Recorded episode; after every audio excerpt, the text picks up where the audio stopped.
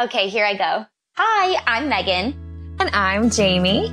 And this is How to Save the World.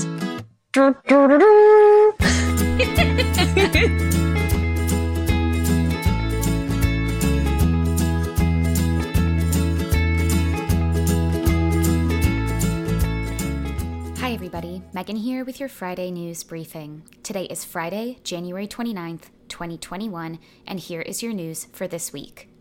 On Wednesday of this week, exactly a week after President Biden signed the executive order on protecting public health and the environment and restoring science to tackle the climate crisis, the administration dedicated the day to outlining their plans to address the climate crisis.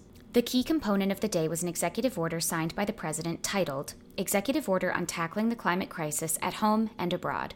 President Biden's plans include the implementation of sustainable infrastructure and renewable energy technologies that will lead to the creation of nearly 1 million jobs.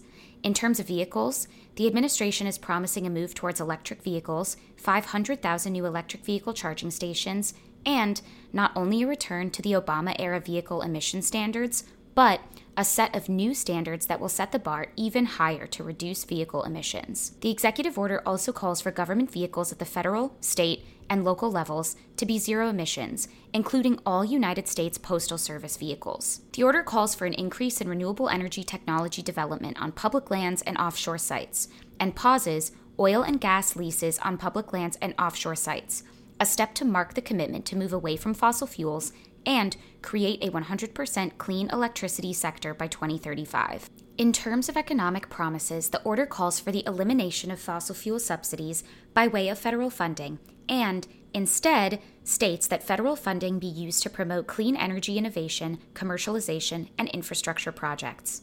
While many of the components of the executive order are designed to reduce emissions, transition to renewable energy technologies, and transition away from fossil fuels, we live in a reality where a lot of damage has already been done. And this order takes that into account by establishing a climate action plan that will help communities, cities, and territories prepare for the consequences of climate change and develop plans and strategies to adapt and increase resiliency. Conservation and job creation go hand in hand in the executive order with the creation of the Civilian Climate Corps, which will establish this initiative to hire the next generation of climate stewards by creating training and job opportunities in the restoration of public lands and waters, community adaptation and planning, reforestation, carbon sequestration, biodiversity protection, and other measures where people can actively participate and make a living by addressing climate change. There are a few items of the executive order that have been touched on less in the media that I'd like to address.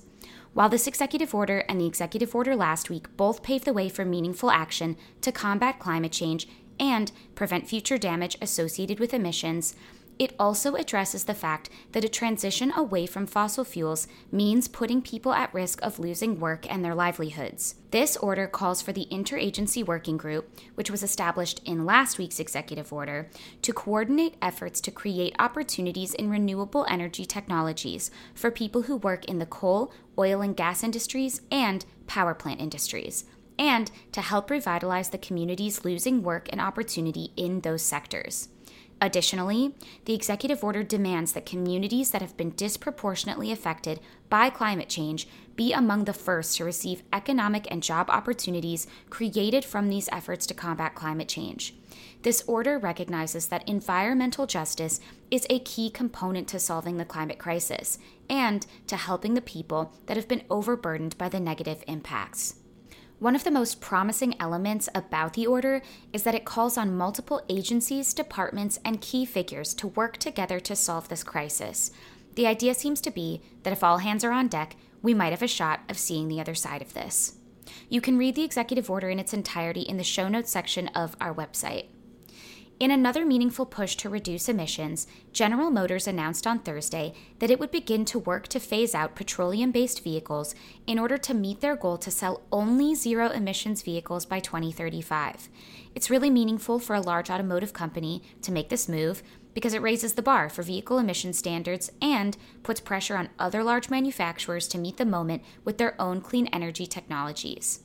While the executive orders signed in these last two weeks have been incredibly meaningful, former President Donald Trump made substantial strides to oppose these efforts during his time in office.